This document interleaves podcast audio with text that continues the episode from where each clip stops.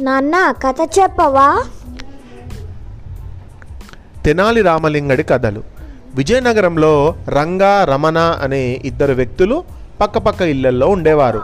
ఇద్దరికి ఒకరి అవసరం ఉన్నప్పుడు మా ఇంకొకరు సహాయం చేసుకునే వాళ్ళు. ఇద్దరు చిన్న చిన్న వ్యాపారాలు చేసుకొని జీవనం సాగిస్తున్నారు. ఒకరోజు రమణ రంగ దగ్గరకు వచ్చి అరే రంగా నేను నా వ్యాపారానికి సరుకులు కొనడానికి దూరదేశం వెళ్ళాలని అనుకుంటున్నాను. నేను తిరిగి రావడానికి కనీసం ఆరు నెలలు పడుతుంది. నా దగ్గర నేను ఇప్పటి వరకు కూడబెట్టిన డబ్బు ఉంది. అంతా నాతో తీసుకువెళ్ళడం క్షేమం కాదు. కాబట్టి కొంత డబ్బు నీ దగ్గర ఉంచు. నేను తిరిగి వచ్చాక తీసుకుంటాను అని అడుగుతాడు. అప్పుడు రంగా అయ్యో దానిదేముంది రమణ. అలాగే కానీ నీ డబ్బు నా దగ్గర కంటే ఎక్కడైనా సురక్షితమైన చోట దాస్తే బాగుంటుంది అని నా అభిప్రాయం అని చెబుతాడు. ఇద్దరు కాసేపు ఆలోచించి మన ఊరి చివర చింత చెట్టు వెనక గొయ్యి తీసి కుండలో డబ్బులు దాచి పాతి పెడదాం.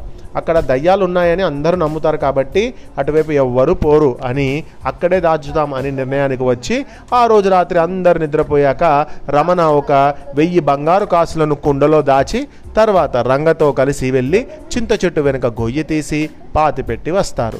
తర్వాతి రోజు రమణ సరుకులు తీసుకురావడానికి దూరదేశం బయలుదేరుతాడు.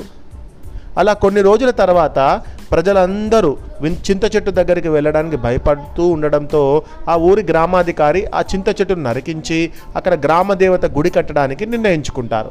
ఈ విషయం తెలిసిన రంగా వెళ్ళి గ్రామాధికారికి రమణ డబ్బు దాచిన విషయం చెబుతాడు. అది విన్న గ్రామాధికారి వెంటనే ఎవరూ లేని సమయం చూసి చింత చెట్టు దగ్గరికి వెళ్ళి ఆ కుండను తవ్వి తీసి అందులో ఉన్న వెయ్యి బంగారు కాసులను తీసుకొని రెండు వందల కాసులు రంగాకు ఇచ్చి ఆ ఈ విషయం ఎక్కడా నోరు విప్ప చెప్పవద్దని పంపిస్తాడు. ఎలాగో రమణ వచ్చేసరికి ఇక్కడ గుడి కట్టేస్తాం. ఒకవేళ వాడు వచ్చినా అడిగినా గుడి కట్టేశాము ఇప్పుడు ఇక్కడ తవ్వడం కుదరదు అని చెప్పవచ్చు అనుకుంటూ ఇంటికి వెళ్తాడు గ్రామాధికారి. కొన్ని రోజులకు గుడి కట్టడం పూర్తవుతుంది. అలా ఆరు నెలలు గడిచిపోతాయి. దూరదేశం నుండి సరుకులు తీసుకొని వచ్చిన రమణ సరుకులు అన్నిటినీ గోదాంలో పెట్టి తన ఇంటికి వచ్చేసరికి చీకటి పడుతుంది. ఎలాగో చీకటి పడింది కదా. చింత చెట్టు దగ్గరికి వెళ్ళి తన డబ్బులను తెచ్చుకుందామని వెళితే అక్కడ చింత చెట్టు లేదు. కానీ కొత్తగా గుడి ఉండడం చూసి ఆశ్చర్యపోతాడు.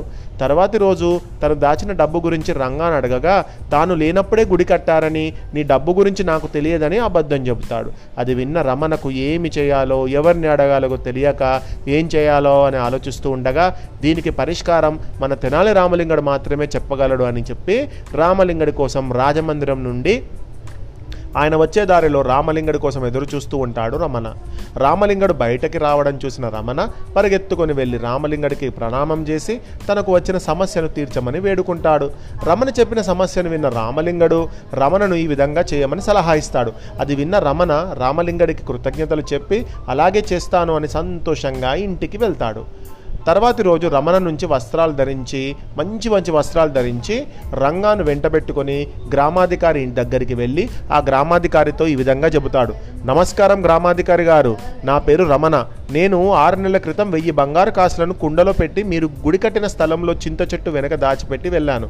మీరు గుడి కట్టిన మహిమో ఏమో తెలియదు కానీ నేను వెళ్ళిన పని చాలా లాభసాటిగా జరిగింది. దానివల్ల నాకు రెండు వేల బంగారు కాసుల లాభం వచ్చింది. దానివల్ల మళ్ళీ నా డబ్బును నేను దాచిపెట్టిన వెయ్యి బంగారు కాసులతో కలిపి ఈ రెండు వేల బంగారు కాసులను గుడి కూడా ఈ గుడి వెనకే పాతిపెట్టి వెళ్ళాలని నిర్ణయించుకున్నాను. కాబట్టి మీరు నాకు ఒక విషయం చెప్పాలి. మీరు గుడి కోసం తవ్వేటప్పుడు నా బంగారు కాసులు బయటపడ్డాయా?